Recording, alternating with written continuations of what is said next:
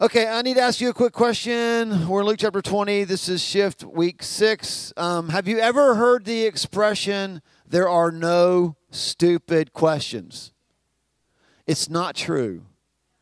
So there are actually stupid questions. Um, if you're a teacher and you're in the house, then you know as a teacher, these are the things that you say so your whole class will feel comfortable enough to ask the question but then when they ask it you're like yeah that was a stupid question. Right? That's the way that works. So uh, there are actually stupid questions. We're going to see two of them in, in the passage that we're going to read today. But i'm going to because i love you and i love me. I'm going to switch the word stupid and make and just call it bad okay? Because i don't want you to walk out of here with even a hint of being offended because thinking like i was calling you stupid truth of the matter is, I would be the one calling myself stupid, but we're just going to change it from stupid to bad, and we're going to talk about um, bad questions and better answers. All right. So we're in Luke chapter 20. Um, I was thinking about this.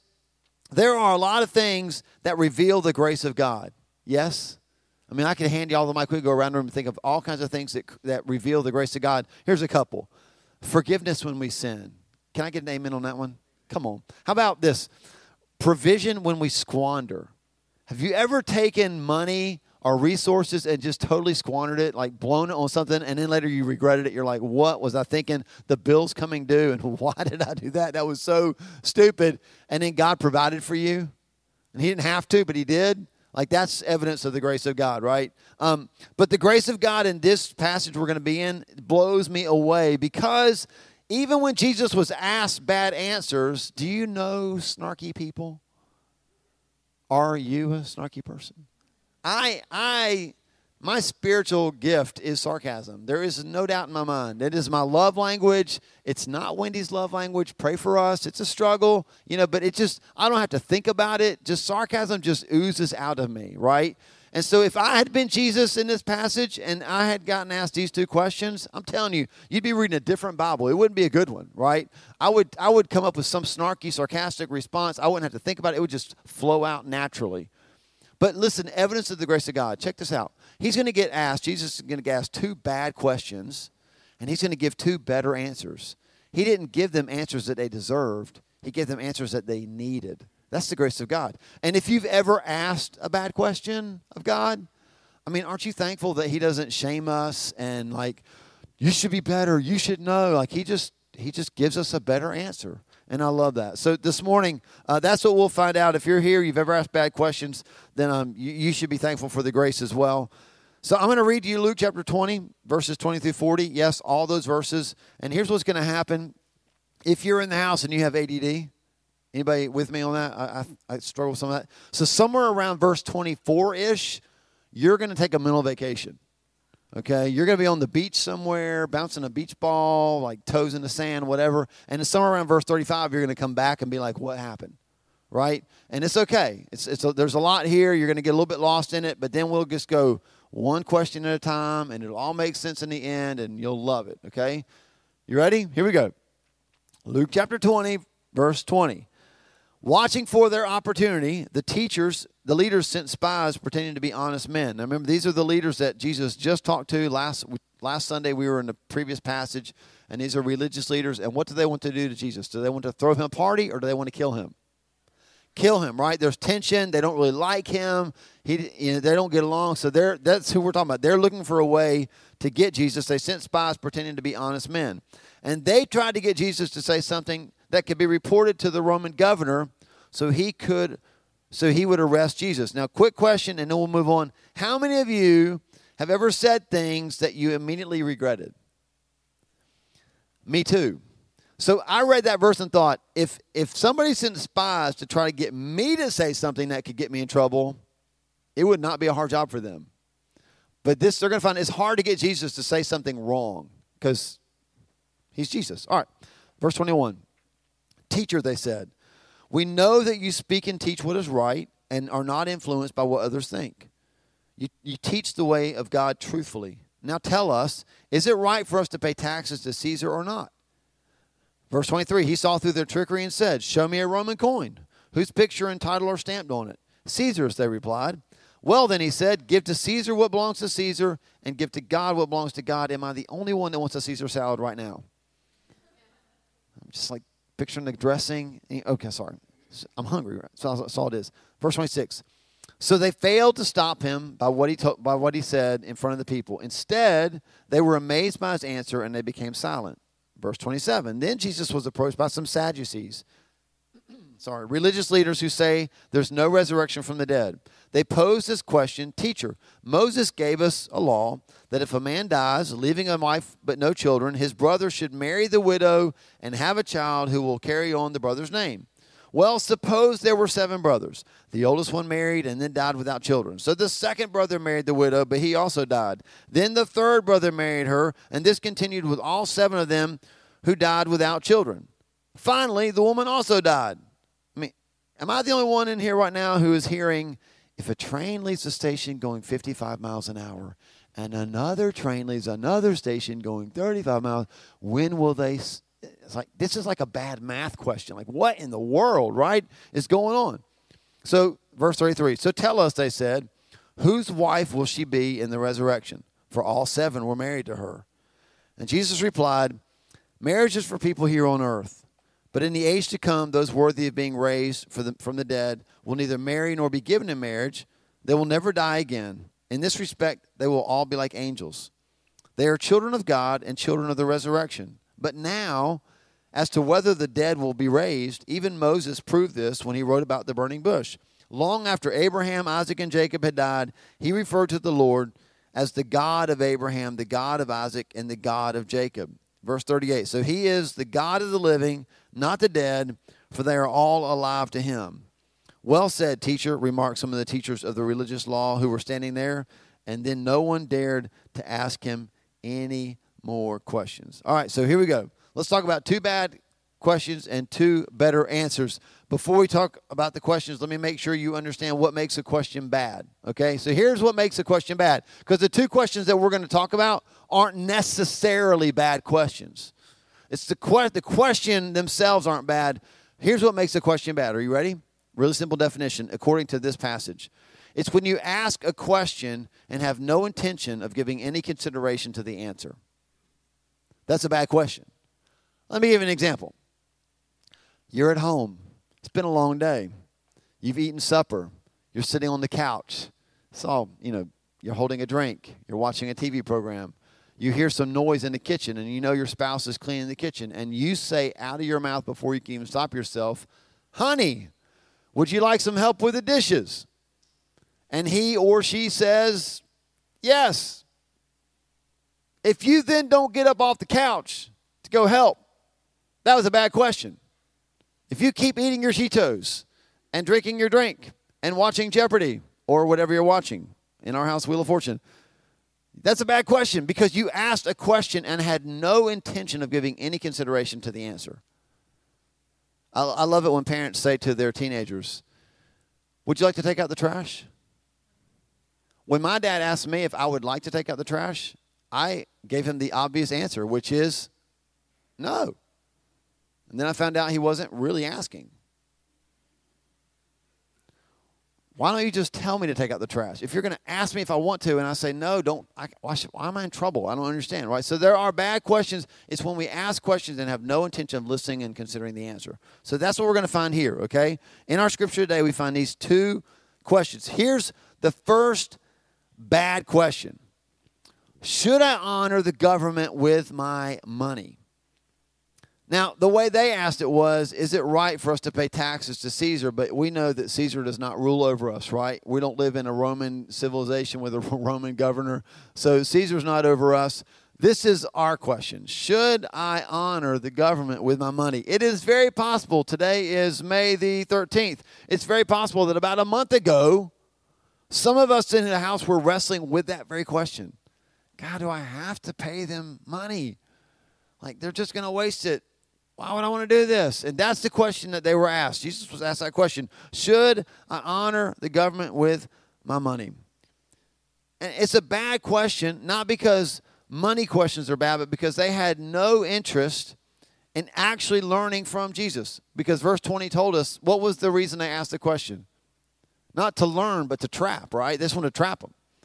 Well, here's what they were hoping they were hoping that he would say yes or no. If he says, yes, you should honor the government with your money, you should pay taxes to Caesar, then guess who he just ticked off? All the people that are following him that don't want to give their money to Caesar because they don't want to be they don't want to give their allegiance to him. But if he said, no, they should, you should not pay your taxes to Caesar, then they were going to go to Caesar and say, well, you got this guy that's like telling people they don't have to pay you. They're just trying to catch him in that trap, which makes Jesus' answer all the more profound. When they couldn't trap him, Jesus responded with a better answer. It wasn't yes or no, it was honor God with your money. Like, why are you even bothering to ask me about the government? I'm telling you, you should honor God with your money. He said, Show me a coin whose face is on it. And he said, Well, then give it to Caesar if it's Caesar's, but give to God what's God's. There's this verse in Matthew 6:33. You've probably heard this before. It says to seek first, seek the kingdom of God above all else and live righteously, and he will give you everything that you need. Bad question got a better answer, which is can we not have a conversation about what you should or shouldn't do with your money when it comes to the government? And can we instead have a conversation about what you actually should be doing with your money, which is honoring God? And if you'll honor God with your money, He'll provide everything you need for taxes and everything else. As a matter of fact, in some of the other gospels that cover the same conversation, there's another time that Jesus turned to Peter and said, And by the way, now that we know that, go catch a fish. And when he caught the fish, there was the coin in the fish. What in the world? I would fish if that could happen again, right? Like he catches, out of all the fish, catches one fish that has a denarii in his mouth, and he, t- and he uses that to go pay. And Jesus was just simply saying to Peter, like, if you trust me, if you'll seek me first, I'll take care of all that. Like, I'll send you fishing, you'll catch money and pay your taxes. Wouldn't that be awesome? April the 14th, everybody be fishing. It'd be so cool. I was on the pier at Myrtle Beach trying to catch a shark with lots of money in it, right? And I love verse 26. When Jesus gave that answer, you just see these people that are trying to trap him and they're just like, uh, yeah, it's good good answer. Like, and they, they couldn't ask him anything else, right? So that group leaves.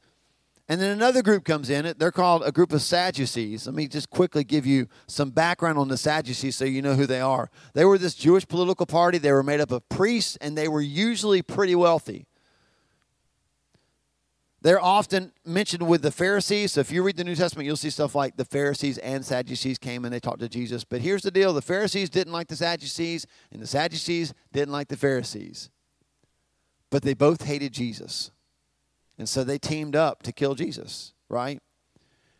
It's like um, it's like Wolfpack fans and Tar Heel fans teaming up to not like Duke fans, right? Or Duke fans and State fans not liking Carolina. It's like you get this little triangle thing going on. They just couldn't stand each other, but they didn't like Jesus even more. Here's the other thing about the Sadducees they did not believe in a resurrection. It said so right there in verse 27. It said a group of, of Sadducees came who did not believe in the resurrection of the dead. This is a little bit cheesy. Maybe you've heard this before, but um, You'll never forget it after I say it, and you feel free to groan. But they didn't believe in the resurrection. That's why they were sad, you see. Yeah, there you go, right? I threw up a little bit in my mouth when I said it, but it'll help you remember. So they asked a question about a woman who outlived a bunch of brothers and never had any children. And yeah, it sounds like that bad math question, but here's the deal. At the end of it, they asked which of the brothers she would be married to in heaven. So if we're taking that and making it the second bad question, then I'm going to phrase it like this Who will I be married to in heaven? Now, that's not a bad question. Have you ever wondered, like, who I'll be married to in heaven? And will, will we be married? Will I know Parker, Will, and Sydney? Will Bella be there? Do all dogs really go to heaven? Like, we could think all day long. I think we all know that they do. Cats, I'm not sure about. But anyway, so and mice, without a doubt, straight to hell, right? No kidding at all. But um, but it's okay to have those questions. It's okay to wonder about that stuff. That doesn't make it a bad question. Here's what I want you to get, okay? What made that a bad question is that the people that asked about the resurrection didn't believe in it. It's like, I don't know if you've ever had a conversation with somebody who doesn't believe in Jesus. I think about Josh McDowell. Josh McDowell told me, he, he was talking one time about how he was he's an apologist, and so he was having this conversation with an atheist. And, and he kept asking, answering all the atheist questions about God. And finally, the atheist was like, Well, wow, like, yeah, you pretty much answered all my questions. And Josh's question to him was, Well, are you ready to follow Jesus? And he goes, Oh, no, uh uh So he had no intention of ever even acting on the answer. And that's, that's kind of where these Sadducees were. Sadducees who did not believe that a resurrection would take place are asking Jesus a question about the resurrection. That makes it a bad question, right? And Jesus saw right through it. He sees right through that. And he I love his answer. It's it's I've paraphrased all that goes on in about four verses here, and I've just given you the better answer. And, and the better answer is who will I be married to in heaven? Jesus. That's who I'll be married to in heaven. Now listen, I would like to be married to Wendy in heaven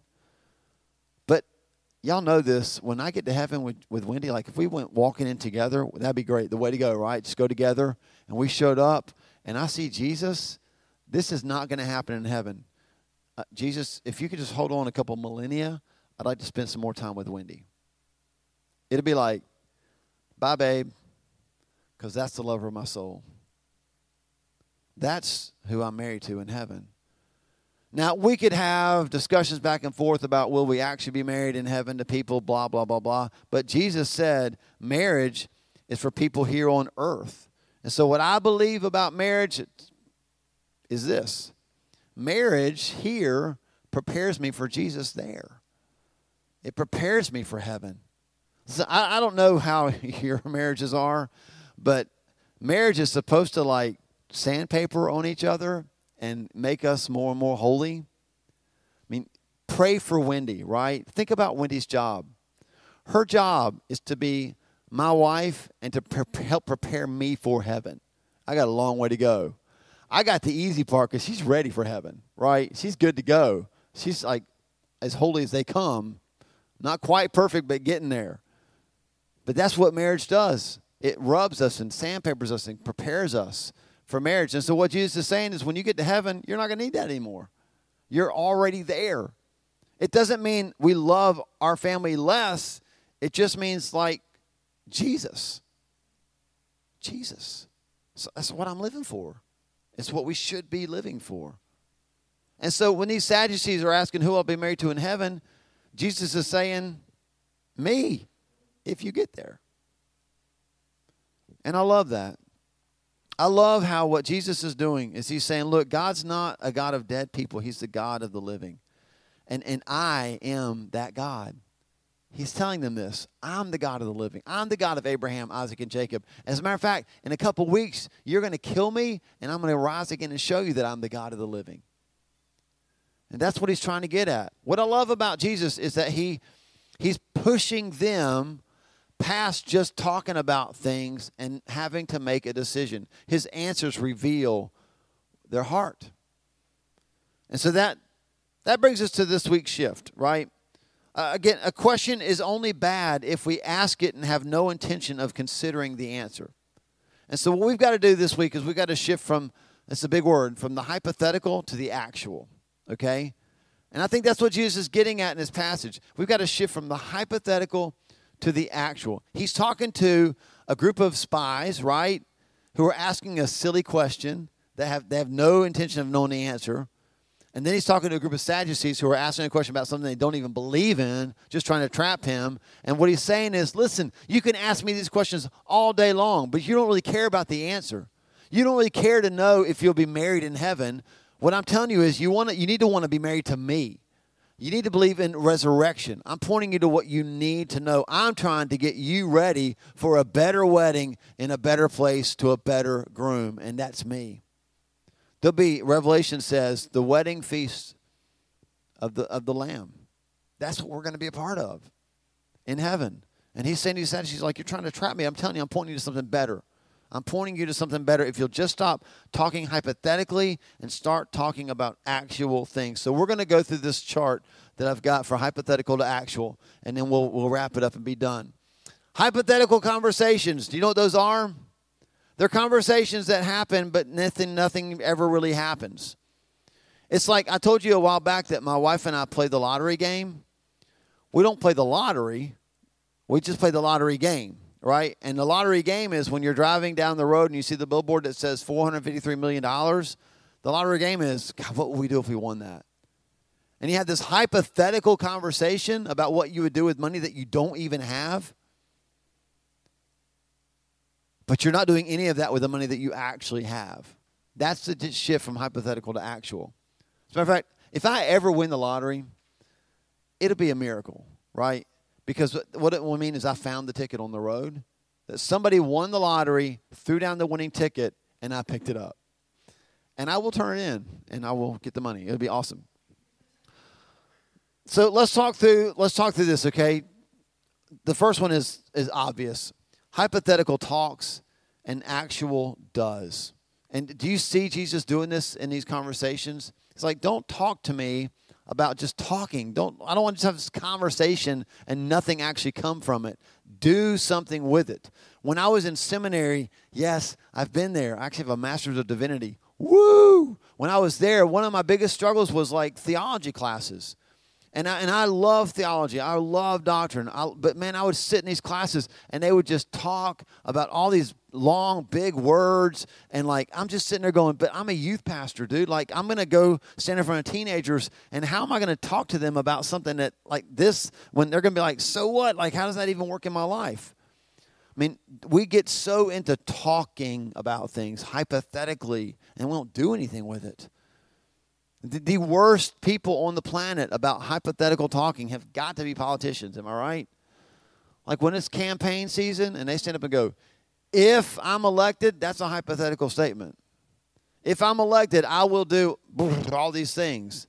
And we sit there and go, ain't no way they're doing that. But I like you, so I'll vote for you, right? That's the way it works. And then when they get in office and they can actually do something, it doesn't happen. Hypothetical versus actual. A couple verses for you. Um, 1 Corinthians 4.20, I'm giving you some ammo, right? Do you know people that are all talking, no action? Do you know these people? Are you that person? I don't know. But like, if, if you know people that talk a lot and rarely do anything, if they're a believer, 1 Corinthians 4.20, you need to call them and go like, dude, I got your life verse. Here it is. You ready? 1 Corinthians 4.20 says this, For the kingdom of God is not just a lot of talk, it is living by God's power. Love that. That's God's way of saying, stop talking and do, right? John 13, 17. You may not have known this, but the note sheet that you're writing on, that you're writing on right now, or is in the seat in front of you, if you flip it over to the back, at the top of that note sheet is this verse. It says, Now that you know these things, God will bless you for doing them.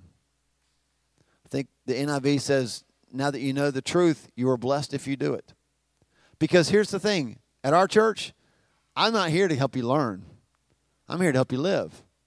So you can take all the notes in the world, but if you don't actually do those things, according to John 13, 17, there's no blessing. The blessing is in the doing of it. So, hypothetical talks, actual does. Hypothetical costs nothing, actual costs something. In other words, we can talk all day long about what we might do, and it doesn't cost us a dime. But if we're actually going to do something, it will cost us. 2 Samuel 24 24, King David is going to go by this threshing floor and he's talking to Araunah because he owns it. And the king replied to Araunah, No, I insist on buying it. Because Araunah was like, You're the king, just take it, it's fine. And King David was like, No, I insist on buying it, for I will not present burnt offerings to the Lord my God that have cost me nothing. There's something about paying a price when we actually do something. And if you've ever thought about doing something and then tried to do it, have you noticed this difference? Like, huh, that wasn't hard at all in my head. Like, I have thought, I'll just go run a half marathon. And then you try to go run a half marathon, like, that was a lot harder than I thought. And I'm only at mile three, right? It's like crazy. Hypothetical, actual.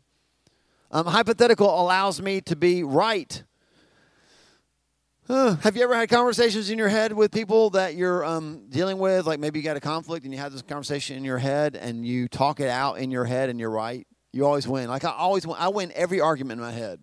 Well, you win every argument in your head too, right? When we're hypothetical, when it's just up in our mind, it allows us to be right. But when we actually do something, it allows us to be used. I just want you to know that being used is way more important to God than being right. He really is not about you having the perfect plan. He's about you being willing to be obedient and just take a step. Remember the, that? Remember the tire swing that, that we talked about that God showed Cheney?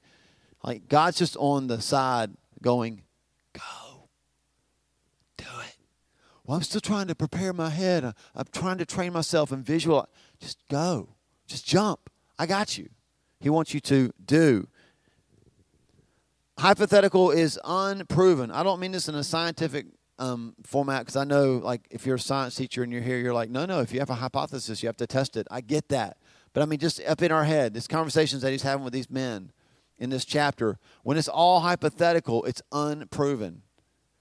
But when you actually start to do something, it proves the legitimacy of what you're trying to do. A couple verses for you. 1 Peter 1 6 through 7 says this So be truly glad. There is wonderful joy ahead, even though you must endure many trials for a little while. These trials will show that your faith is genuine. It's being tested as fire tests and purifies gold, though your faith is far more precious than mere gold. So when your faith remains strong through many trials, it will bring you much praise and glory and honor on the day when Jesus Christ is revealed to the whole world. Can I tell you what this is saying? A proven faith is valuable. It's like gold. People could talk all day long about what they would do if they go to Africa. Prove it here. Like all talk, no proof, prove it here. And it's valuable. It's valuable. People don't care if you're always right. They just like, are you trying to live out what you say you believe? And it becomes valuable. Uh, proven faith is, is also repeatable. Um, Philippians 4 9. Paul's writing, and here's what he says Keep putting into practice all you learned and received from me. Everything you heard from me, everything you saw me doing, and then the God of peace will be with you. Jeez, I love that, right? I love that. What he's saying is, like, you've been watching me, right? You've been we haven't just been talking. We've been you've been watching me. Now that you see what I did, go do that. Go repeat it. And then the last shift is virtual obedience to visible obedience. Let me make sure that you understand this. Um, do I have any gamers in the house? Gamers play video games? Okay, good deal. Um, there were also grown men here that were not willing to raise their hand, but we all know that you're playing video games. Stop, right? Seriously. Um, when I virtual obedience versus visible obedience. When I was youth pastoring, I still remember the night that this kid came running into my youth group and like he had this big smile on his face. He was pumped. I, I didn't know what had happened, but you could tell he was really stoked about it. And I was like, dude, what happened in your? Oh, uh, why are you so happy? And he's like, I, I'm the, I won the championship. I was like, what? Like when you're a youth pastor and you hear stuff like that, you have to like pick kids up and put them on your shoulder, like jumping all around the room. Yeah, like I'm like, getting everybody involved, like big deal. And like while we're cheering, I'm like, of what? And he goes, Madden football. Oh. Woohoo. I thought you were actually playing a game. He's like, oh, yeah, I was playing a game. It's Madden football. It's a game. I was like, I know what Madden football is, dude. I thought you were actually playing football. Well, I was, I was playing football. No, no, you were playing with your thumbs. Like, I thought you were playing football, right? Like, virtual championship versus actual championship. Listen, a lot of us are that way with God. Like, we virtually obey in our head, we don't do it in life. Hypothetical is virtual obe- obedience. Actual is visible obedience. Like, other people can see you doing it. Now, listen, I know, because we've lived long enough that kid might be somebody who's making a living playing video games because you can actually make a lot of money playing video games. Um, it kind of makes me wish that I had practiced more because I'm not a good Madden player. I'm just like, I'm a button pusher. I don't even know what I'm doing. You know, it's like Q R L C Z whatever B B B B. I don't even know what I'm doing. I'm just pushing buttons, and so if I beat you, it's totally accidental, right? But man, listen, virtual obedience doesn't count for anything. God's after visible obedience, actual obedience. And just to make sure you get this point as we wrap this up, I have brought in a famous speaker. One of my favorite speakers. I love Francis Chan. And um, I'm going to show you a quick clip, and I need you to pay attention. They're going to get it all queued up. It is literally 58 seconds long, but it will wrap up this entire thing. I think it'll make a lot of sense. Let's check it out. So, hypothetical versus actual right? Talking about cleaning a room versus actually cleaning a room. What I want you to get out of today is that you and I do what we want to do. Your big idea says says this: Our hands and feet reveal our heart. Our hands and feet reveal our heart. So we could talk all day long, talk, talk, talk, talk, talk all day long about what we really love and value. But it's what we actually do with our hands and feet that reveal what we actually do value. Once a month, our um, church will send a team down to the community table and we will serve lunch on the, the fourth Sunday of every month. You know, we could sit here and talk about loving people in our city. We could talk about how God wants to feed hungry people and take care of people that are poor and need help. But at the end of the day, that's just talk, right? So what what do we do? People stand up on their feet, they use their feet to walk out a door, they hopefully use their hands to drive, although some people are really talented at knee driving. I'm one of them. Like but we hopefully drive with our hands. We get down there, we use our hands to give them the food, right? We use our hands to clean up. And we can say that we really love serving down there, but it's the actual going and doing that proves it. What I want for you is to, is to take this away. Like, you, you can talk all day long about what you say you care about, but you'll do what you care about. You ever ask somebody to do something with you and they say, ah, I just don't have the time? You ever heard that? You know it's a lie, don't you? They do have the time. They just don't choose to use it on that. They might have wasted their time and now they really feel like they don't have any. But here's the truth. Come ask me sometime if I want to go, if I can do something with you, and you'll probably hear me say something like, I, I, I can't do that because I've chosen to, to do something else in my time. I'm going to be with my family that night. I, I can't come be with you because I'm choosing this. We all have 24 hours, right? We all do what we want to do. When people say I can't do it because I'm too busy, what's funny is they're only too busy because they're busy doing things that may or may not really matter. Or they're doing things that matter to them and now they're choosing not to use their time somewhere else. The point here is come out of the hypothetical conversation and get real with God enough to say, look, I'm not just going to talk hypothetically anymore. Because if we just talk hypothetically, we can sound really mature. But maturity moves. Maturity does, right? It doesn't just talk, it does. Our hands and our feet reveal our heart. So the question would be what do your hands and feet reveal about you? We know what they revealed about these guys in this text, but what does it reveal about you and about me? I want you to close your eyes and we're going to pray for you. Um, specifically, I want you to think about this. We're at the end of this 50 days to fire. We have one week left. I believe this that during this time, as we've been asking God to give us direction, here's what I think is happening. I think He's actually giving us direction. I think He's actually speaking to people in our church and so today, you could you could you could be tempted to stay hypothetical, like do all the what well, what if I did this or what if I did that and stay hypothetical and be so afraid to ever take take a shot that you never move. But I think the point of this message today is God's calling you out of the hypothetical into the actual. And he'll give you a plan, he'll give you some spe- specific steps, but he's going to call you out of this hypothetical and into the actual. And so I want to pray over you this morning, okay? That God would just continue to crystallize in you. Here's the plan. Here's your next step. And we're not just going to be a, we're not going to be about talking. We're also going to be about living in power. So Father, in your name, Jesus, I just pray over the house, God, those of us that are here, and as we've been fasting and praying, and you've been giving us direction and dropping things into our heart and our spirit, God, this morning is just a really good reminder that it's too easy, it's too safe to just talk about it. What you're calling us to do is actually put action to the words. And so I pray over those of us in here, Lord, who have sensed you stirring us, God, that you would this week continue to give us, just flesh out steps for us and what you would call us to do next. And, and I pray John 13, 17 over this family, God, over the gathering family that we would not just be blessed by knowing the truth, but that we would be blessed because we then do it. God, I want us to walk in that blessing. And I speak that over our church in your name, Jesus. Amen.